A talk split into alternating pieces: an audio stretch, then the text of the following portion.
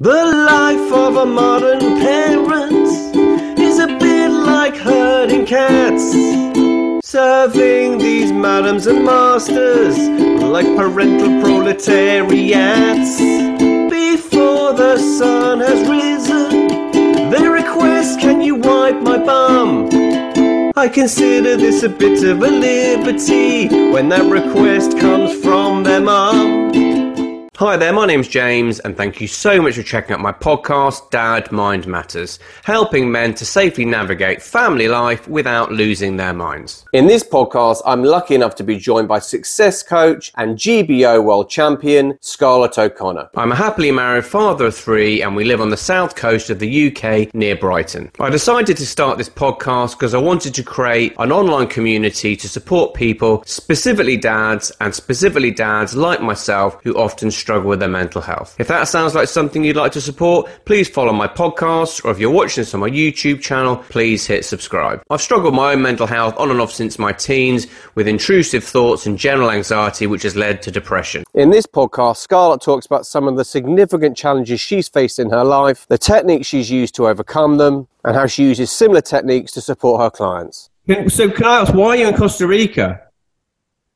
Why not? Absolutely. My son turned 18 last year. He's 19 now, and he left home, and I came out to America to compete because I bodybuild. Yeah, I've seen that.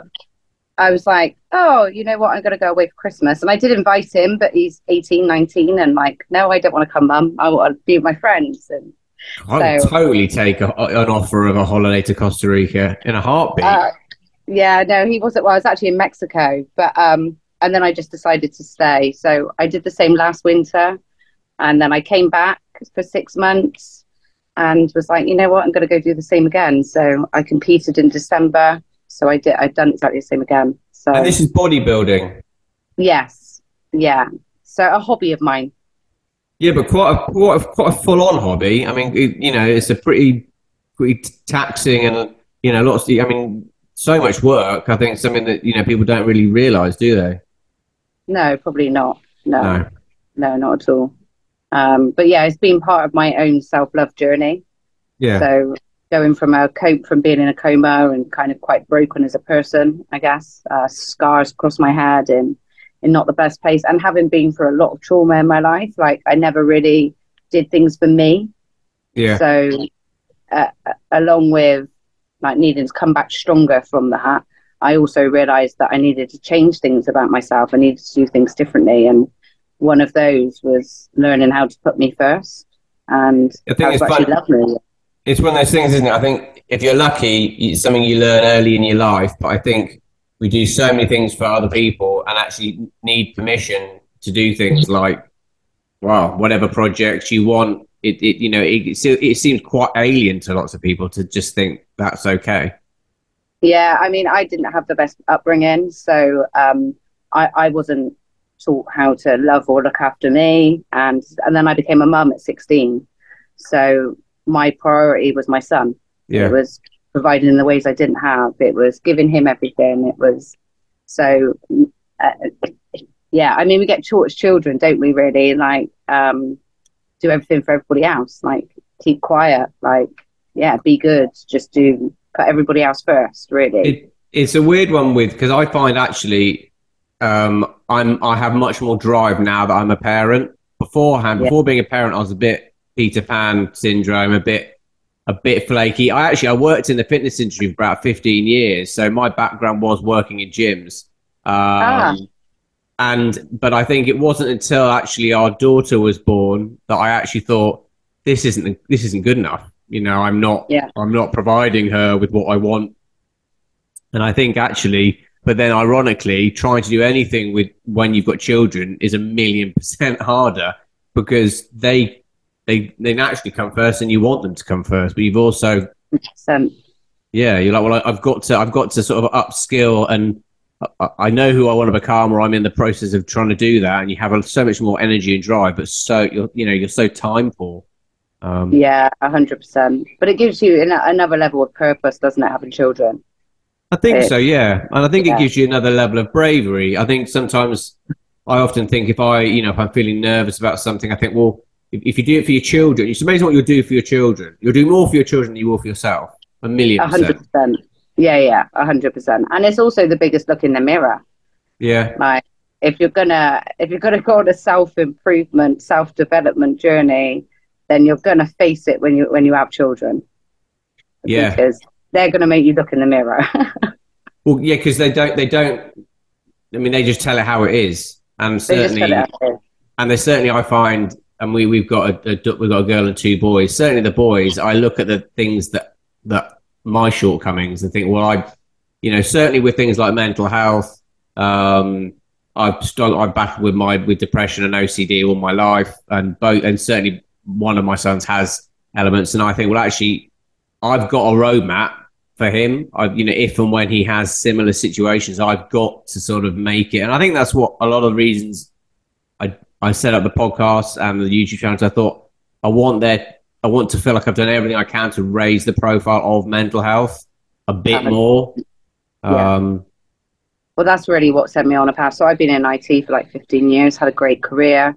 But after my accident, I really went on a journey to change careers, to become the best version of me. And it was along that journey I learned like how much the things we go through really do affect our programming, how much they affect our mental well-being. And there's a massive gap in the education system.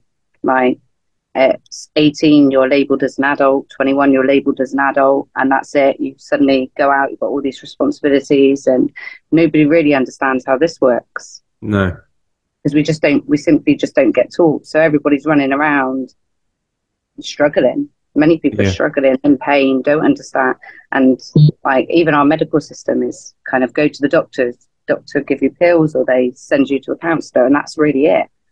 Like there's still no education on how does this thing work? This amazing computer that's running us every single day that drives our thoughts, feelings, actions. How does that actually work? And like through the study of like neuroscience, understanding how trauma impacts us, it just become really apparent to me that I truly think that's why mental well-being is such a problem across the world, because we just do not get taught.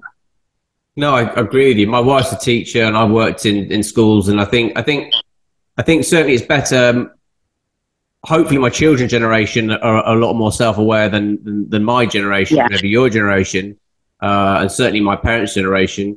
But it's still not enough, because you're right. It's all about if you can't look after the top 2 inches, if this isn't working, it doesn't matter what you're. And the thing is, it takes quite a lot of courage to actually look in the mirror and deal with your stuff. It takes a huge amount of courage. Yeah, I think that's what people fear the most is doing the. If you're going to fear anything, like most people fear doing that. Looking in the mirror and facing themselves, facing their own demons, facing their past, facing themselves, because it's courage. Yeah, I suppose it takes something like a life-changing accident, or a child, or a loss of a loved one. For that, it has to be something that massive for you to go right. This is a game changer. 100%. Certainly from what sounds like what you went through, that seemed to be a major catalyst. Yeah, that and other things. Like I grew up with what I now understand. Oh, sorry, there's a bit of noise in the background. That's all right. I'm out in the jungle. There isn't too much of that, but there is a lot of animals. I grew up with what I now understand to be a narcissistic mother. So my mum kicked me out when I was 12 years old, and leading up to that point, I now see that I went through a lot. And I never really had a word for her other than using the C word, which I wouldn't really use, but I did for her for most of my life, actually, until I became aware of what narcissism was and what narcissistic personality disorder is, and then became aware of how it affects a child and how that then in turn affects somebody who, when you become an adult, and what narcissistic behaviors are and how we end up developing them. And actually by looking in the mirror, I had to recognize that no, I'm nothing like my mum, and no, I don't have narcissistic personality disorder, but I had learned to be resilient, to get up and get on with it, to hide my insecurities, to deal with my stuff on my own. And what that did mean, unfortunately, when I looked in the mirror, was that I did have some behaviours that were toxic. Like, I carried a lot of pain with me, and it would come out sometimes. Like, if I got close to somebody and was in a relationship, then the minute I thought that they were going to hurt me, that they were going to leave me, then... But having the self-awareness that you have to know that is half the battle, because some people never get to that point in their lives. Well, some people really don't want to. And that's the difference between, I think, like, I honestly think narcissism is rife. I think most of us in the world demonstrate behaviours, but because we don't get taught, because we're not aware, we simply don't know. And there are a lot of people in the world who demonstrate behaviours, and they will never do the work, and they're really dangerous because they will continuously hurt people and never want to take responsibility, never want to face themselves in the mirror. But again, I think it doesn't help that we just don't have that education, that we don't have that awareness. Yeah, if you knew from a child what it was, you would be able to spot it in yourself and others sooner. It would be a different... I think you're right. I think if you actually... Because, you know, certainly in a relationship, there's not one person who's completely narcissistic and the other person who isn't. We all have the ability to have those characteristics, but if you're not aware of them, how do you know what they are? I mean, there are times when I think, hang on a minute, do you need to do that? Is this the best decision? And just having the knowledge of that makes you think, hang on a minute, do I need to say this now? Is this going to help the situation? It's just that ability, and it's amazing when you think how many times in your day, don't say that, there's no need for it. But actually, you're right. It's much harder to teach a man in his 40s than it is a 4 or 5-year-old child. You don't need to say that, you know, or that's unnecessary, because I don't think a lot of adults actually develop beyond children, if you know. No, because that's the thing. Like, we're programmed by what we go through from like the ages of 0 to 7. Yeah. And past that point, we're just running on autopilot. We're just running based upon our programming, and like, unless we actually change things, and we do change certain things as we grow up, obviously, but a lot of it just stays running the same, which is why when we experience like, fear of something, fear of abandonment, for instance, it's that child inside. It's that inner child who's not healed, who's hurting, who immediately kind of puts their guards up. He puts their guards up, and that can mean getting short-fused, frustrated, getting angry when you don't want to, and it's not coming from a cruel place. It's coming from a place of protection. It's coming from a place of protecting that, going back to that being that small child, going back to being. But there's a big difference between, I think, demonstrating these behaviours and it coming from that place to there is demonstrating these behaviours because you're a cheater, because you're a liar, because your intent is to just think selfishly about yourself and go about your ways and not care for somebody else and cover up your own stuff with lying, being deceiving, and getting angry because you're being caught out, for instance. Because you always get caught out. That's the problem. And I think... Once you try and create this facade, that's a job in itself. Trying to maintain this person you're not, it's scary. It's really scary to face who you are and the stuff. But it's not as scary once you've done it. It's kind of like it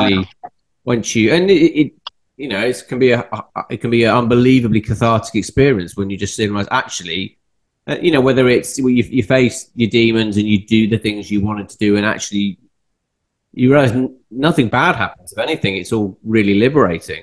But I think you're right. It is. But I think you're right. Some people just don't have. They either have too much fear, and they can't get over it.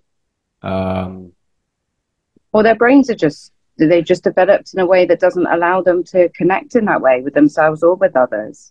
Yeah, that they just don't have through their learning, through childhood, through the things that they've been through, they just don't have it in them. And I've known plenty of people. I've helped clients who are like this, who are narcissistic and realize that they are and go, wait, I want help with this. I don't want to always be like this because I've been going around in a vicious cycle my whole entire life.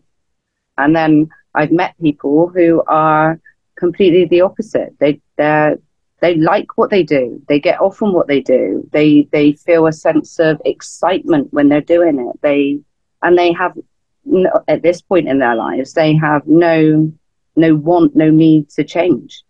And what you said about it probably takes... Sorry, go on. Yeah, it's probably going to take them to lose everything. It's going to take something in their life to make them go, wait there, it's actually me, and wait there, I need to change. Or they may stay like that their whole entire lives. Like my mum, she's, I doubt, I have no idea, but don't believe she's ever looked back on what she's done. And she would have justified it and lied and will continue being that person till her deathbed. She would never... Which is sad, because actually the thing that's lost is a number of great relationships with you and other people. And I mean, do you think that's something she got from her mum, or do you think, because I think that's often the problem. Often the problem is thinking, actually, you're just doing what you think is right. You've just copied someone else's behaviour. It takes quite a lot for someone to go, I'm going to break the cycle. I'm going to be the person in our family, or I'm going to be and that's hard. Certainly, if you know, if there's a background where this is considered accepted behaviour, and certainly in a family dynamic, it takes off and go, this isn't. We treat each other really badly. You can't. That can't be allowed to happen. It's not. You know, sometimes, oh no, that's just how he is. Like, no, that's not acceptable. Completely. And it is, and it's like for me, it was a case of I'm not going to be treated like that. I'm going to walk away from it, and I'm going to break the cycle. What I didn't realise, though, when I was thinking like that, when I had my boy, particularly when I was 16, is that unless I did the real inner work, there would be parts of me that wouldn't be there. I wouldn't be my best self. But you obviously have done, because, you know, I mean, from the... Well, you've got a business that means you wouldn't be able to do the work to support other people if you hadn't already done the work on yourself. Yeah, and that's why I'm so passionate about it, because I realise how much pain this causes. Like, I carried pain my whole life and felt so different to everybody else, and while on the outside it might have come across I was really confident and I had a lot like going for me, and like, okay, yeah, like I appeared that way, but inside I had demons. Inside I didn't feel confident, and inside I suffered with a lot of anxiety, like especially around relationships. Like the minute I get close to somebody, that's when the anxiety would rise, because the minute that love came into the equation, that was it. My anxiety would go through the roof, and my self-esteem, like the way I actually felt about myself inside, wasn't very high at all. And I couldn't really understand it until I started to really understand what happens to an adult when they've been abused as a child. And the reality is we like the negative self-talk, the low self-esteem, the low self-worth, that's all implications. That's all part of what happens when you do go through that as a child. And so I used to look around sometimes and think, wait there, I've got the house, I've got the cars, I've got a good job, I've got all the things that I got, even more than I ever imagined as a child, dreamt of.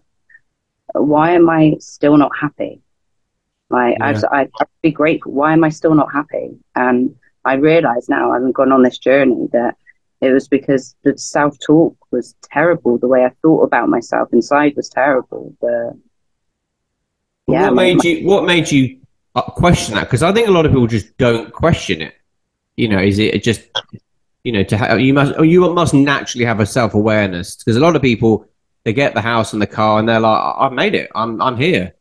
You know, I might, even if I'm miserable, do you know what I mean? It must take a lot of intelligence or self-awareness or emotion intelligence to go, there's something not right. I've got everything looks amazing. I've got all the stuff that, you know, you would imagine people want to be happy, but there's something, because I get it. I feel the same. Sometimes it's not really until I ever do stuff for other people I actually feel fulfilled.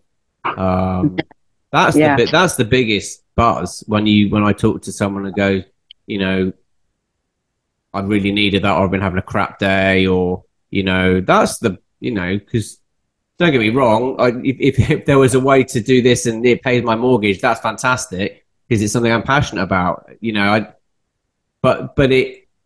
I think my dad died a couple of years ago, and I think that was a major penny drop moment for me. I kind of thought, okay, well, you're 44. If you're not going to go all in with this, when are you going to go in all in this? You know, because nothing's guaranteed. And it's, you know, I was always someone who wanted, but I think I lacked a bit of the confidence to actually, I don't know, go online and speak in front of cameras. And I thought, well, not everyone gets to have this chance. And I think that you need that. I think from the sounds of like your accident, I think you need that level of urgency to go, you know, oh my God, this is nothing's guaranteed. I've got to go for this now. You know, I think you need that level of, call it fear, or I don't know, urgency, or to go, right, let's do this. 100%. I don't think I'd have ever gone on stage. You know what I mean? Like bodybuilding, I trained for probably since my 20s, got into kind of fitness and the gym, particularly because I had a baby belly, had a mum's body, and wanted to do something about it. And so that was the reason I got into the gym, and then I kind of kept with it because it helped my mental health so much. I knew if I went to the gym, I had a better day. Everything was just, it was just so much better. Inside, I felt more confident. So I kept with it. And then after my accident, I was in recovery for about 8 months. And then after recovery, I was like, right, I can get back to the gym. Let's get back to the gym. Let's get doing that. And I kind of fell into bodybuilding by accident because I entered a competition with no idea it was bodybuilding. I just saw it said Fit Mum and was like, you know what, I'm doing it.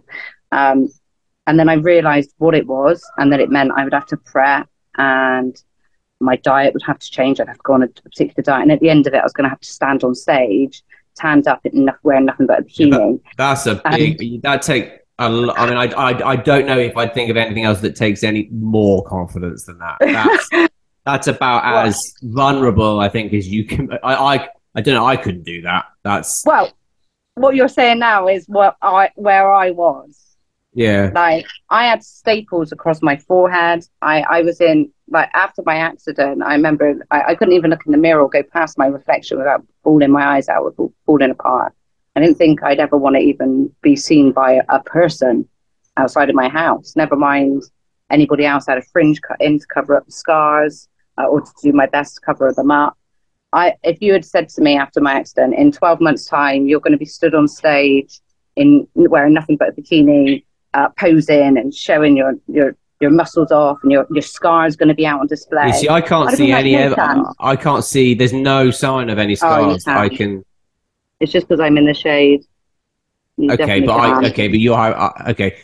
Yeah, it's because I'm far away and I'm not up close. But it's probably a lot more evident to you than it is to other. I generally couldn't, because I looked at your pictures and they are hard. They are, and to look at you now, completely different. You know, you look amazing. Thanks. Not to say that you didn't look amazing before. You know what I mean? Well, I definitely didn't look very amazing when I just had the accident. Most people stop and ask. Like, if I'm stalking somebody, they always go, so can I hope you weren't offended by me saying you didn't look amazing when in the pictures of the... I definitely did not look amazing. And after that, and that was the thing, 2 years before my accident, and this is what made me really look in the mirror, 2 years before my accident, I was on holiday in Spain and I was assaulted by a police officer. Oh my God. And he I almost lost my life. He smashed my face off the marble floor. So you'll see on maybe some of the pictures that there's like two pictures. One is after my accident, and the one before is when I was assaulted. He broke my nose, cheekbone, eyebrow socket, all the bones in my face, all down one side of my face. I had 4 blood transfusions, woke up in the hospital to them stitching my tongue up. And at that point, that was the first, I guess, as an adult, of almost losing my life. That was really what began my journey of understanding human behaviour. Because what would, I don't know, make someone do that? That's what I wanted to understand. I wanted to understand him. I wanted to understand my mum. I wanted to understand myself. Like, why do I come home and get short fused when I don't want to? Like, walking in the door, I don't know, seeing a pair of shoes that my son's put down, and I'm like, why are the shoes there? Like, why do I? And then I'm going, why do you do that? Like, why? But you've got the awareness to ask the question. Whereas people who, I mean, I think if you can look at it instead of, if you look at someone with pity or with sympathy, that actually you're just terrified, which is why you're acting out. That's why it to an extent, people who are mean to you at in the workplace. I coached Brazilian jiu-jitsu and I coached kids Brazilian jiu-jitsu, and when I first started, you'd come up against some people who were just bullies, and you can, why are you, what do you get from that? What do you get from, I haven't got that in me. It's not in me. No, me neither. But that was the catalyst for me to go, okay, why do we become who we do? Because, like, was he like that when he was born? Like, did he actually cut board? Like, no, probably not. But through, unfortunately, he's not done the work, and whatever's gone on with him doesn't justify that behaviour. No, 100%. No, 100%. It might explain it. That was the catalyst for me to go, right, okay, I want to understand this. Yeah. Like, I want to understand because I can't do anything about his wrong behaviour, can't do anything about my mum's, and my behaviour, is nothing like that. But there are things about me I don't like. So how do I change it? Because it's not as simple as just going, right, well, I'm not going to do that anymore. So that was what really made me like go, right, okay, I need to understand this. I need to understand, like, why do people get angry? Like whether it's angry to that extent, or angry as in shouting a bit, or angry as in getting a bit short fused, or like, well, why do people get angry? And I realised along that journey, I remember one day I read something and it stuck with me, and that was the real catalyst for me to do the inner work, was when I read that many adults only carry anger with them because they went through something they morally disagreed with as a kid. And because they didn't have a voice to voice it, they carry this anger with them. And I think that's where it either goes one or two ways. You either end up kind of like myself, where you're carrying the anger, not wanting to, not knowing how to even do anything about it. Or you, on the other hand, become like the abuser, and you become an abuser, you become a bully, you become a cheat, you become somebody who's...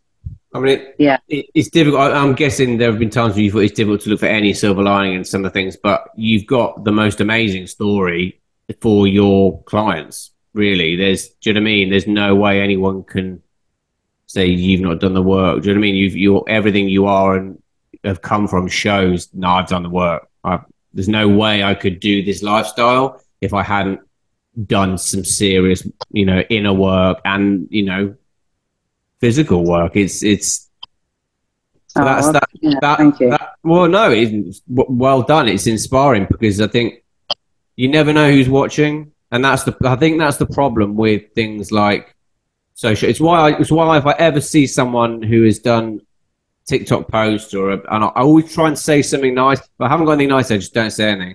You don't need a million people. You need one person.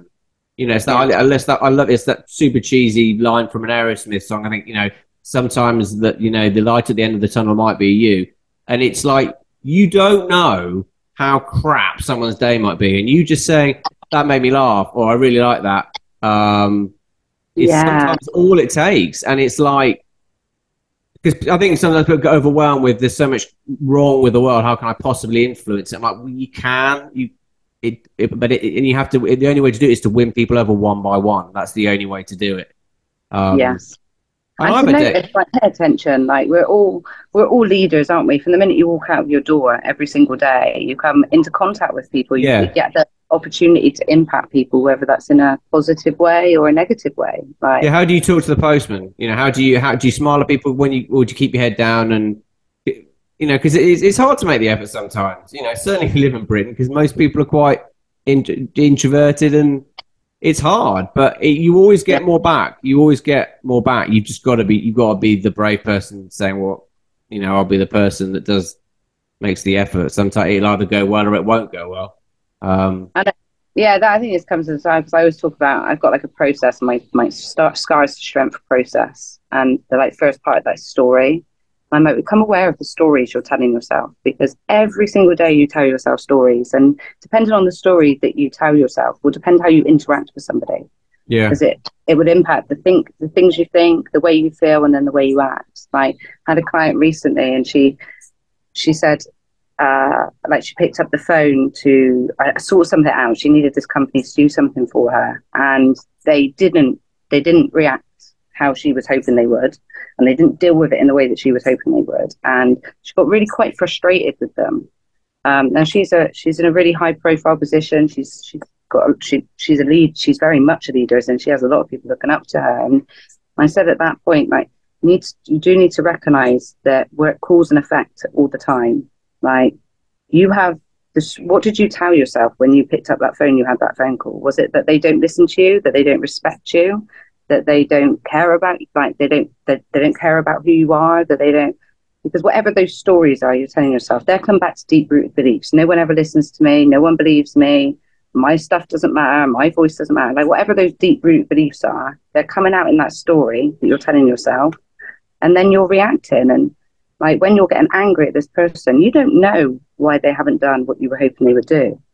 Like, Maybe they haven't done it because they can't, because their job says strictly, I don't know, they need to follow these rules. Or I almost guarantee what you're thinking in your head isn't the reason. But what have you done to that person who's been at the other end of the phone, who you don't even know? Who's not even your, like, yeah. What have you done to them? You've just put them into effect. So you've had a really bad day because you're stressed out, pissed off, angry. And so it's affected your mental well-being for the day. And I almost guarantee it's affected theirs, because now they've had a bad day. And depending on their trauma response, whether they go into, like, fight or flight, they will have either come up against you or they're going to completely freeze and go into themselves.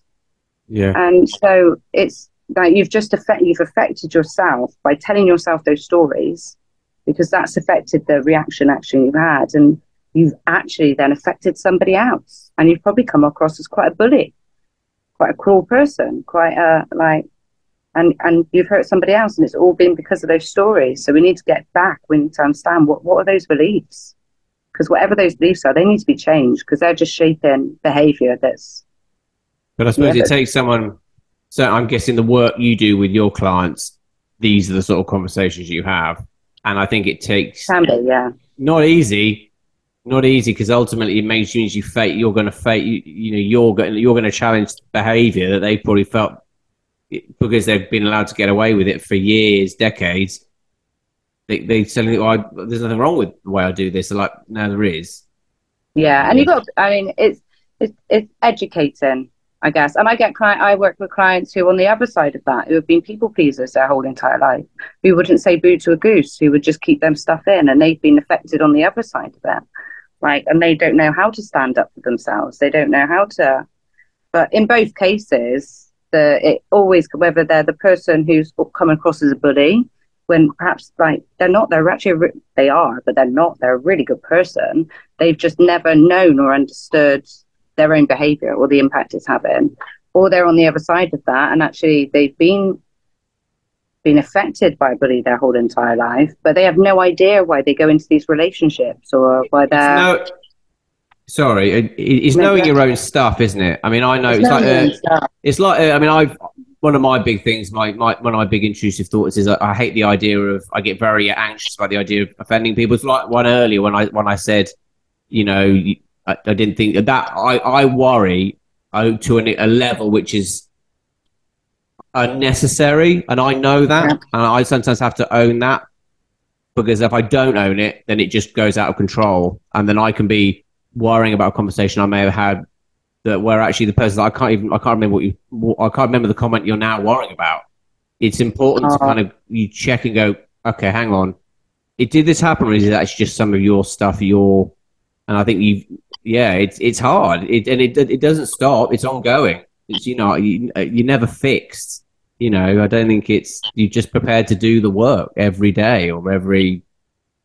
It's a journey, isn't it? Life's a journey, and all sorts of situations will throw up different parts of you that maybe you didn't even know needed work, needed healing, needed, until you're faced with those new situations, or and then you go, oh, wait there, okay. It's liberating, and you just don't know who's watching. And I think sometimes if you have the, and certainly, you know, the courage and bravery you've had, you will be, I was inspired by some of the stuff I've seen in your story. But I think it's important people tell you that. I think people are like, oh, I can't say things. Like, oh, well, I think you can. I think you have to. I think it's important to, because you don't know how powerful it is, and how you completely change this person's. They might think, actually, yeah, I have got a story to tell, and I can help people, and I can use my past trauma as, I think, and hopefully it's conversations like this that people think, actually, it is okay to just admit that I don't know something, or it's. You kind of hope the more people that do it, the more people will do it. Well, yeah. I mean, I'm still very much finding my voice. Like, this is just kind of it feels still quite new to be kind of going vulnerably, like, hey, world, by the way, did you know that this is, like, I put up a post the other day, what I said earlier about, like, did you know the reason why I met a lot of us carrying anger is because we went through things we morally disagree with. Got more hits than anything I've ever shared. Because it did. Yeah. It's true. And it's something that many people are struggling with, but don't know, but feel shame, embarrassment, guilt, like all of these shitty emotions, and don't know how to do anything with it. Like, but that's where people like you come in, isn't it? That's where people who are like, they're like, I didn't even know that life coach was a thing. I have never heard of that before. There's, someone can completely change my life, even if that's I meet them in my 50s, 60s. You can have the amazing 20 years of your life if you're prepared to do some work. It's not, you're not finished in your 40s or your 50s. I mean, look at you were in Costa Rica having an awesome time. It's wicked. Sorry? I still have to pinch myself, like, tell that inside, like, no, you've got it's from the work. It didn't just happen, it's probably, and it's like that iceberg thing. It's like what I'm seeing is you having an awesome time in Costa Rica, but actually there'll be so much work and so much effort underneath that no one will ever see. No. And the same every day still while I'm here. Do you know what I mean? I'm traveling solo. Been on my own for the last 5 months. Like, some people can't deal with even time on their own. Do you know what I mean? I've been solo for the last 5 months. I'm not staying here with people. I'm staying on my own in the jungle. Like, I don't wake up every day and everything's bliss. I have to positive self-talk. I go to the gym. I ride myself to the gym. I get my things done, knowing that I'll have a bit of better day. I'm being really vulnerable in my posts right now. I'm sharing all this stuff. So, like, it's not just this, oh, look, like, I'm in Costa Rica, everything's amazing. And I think that's the thing, we sometimes, like, especially with social media, it's even worse, isn't it? People are just looking at all these people and they're living their best lives, as you say, and it just adds to the whole, oh, there must be something wrong with me because I don't look like that, or I don't feel like that, or my life isn't like that. Or I really hope you got something from today's podcast. And if you'd like to get in touch with Scarlett, her contact details are in the podcast description below. I hope wherever you are in the world, you're okay. Take care. Dad Mind Matters, helping men safely navigate family life without losing their minds. 2 podcasts every week on a Monday and a Thursday. Are you a dad or non-birthing partner who can give 2 hours a week to the NCT Parents in Mind project to support others in East Sussex with full accredited training provided? If you are and would like to find out more, please message me via the email in the podcast description. My book, First Time Dad, a 42-week guide to pregnancy, is available in Kindle and paperback form on Amazon, and an audiobook form on Audible. To sign up for my monthly newsletter, please visit my website www.dadmindmatters.com.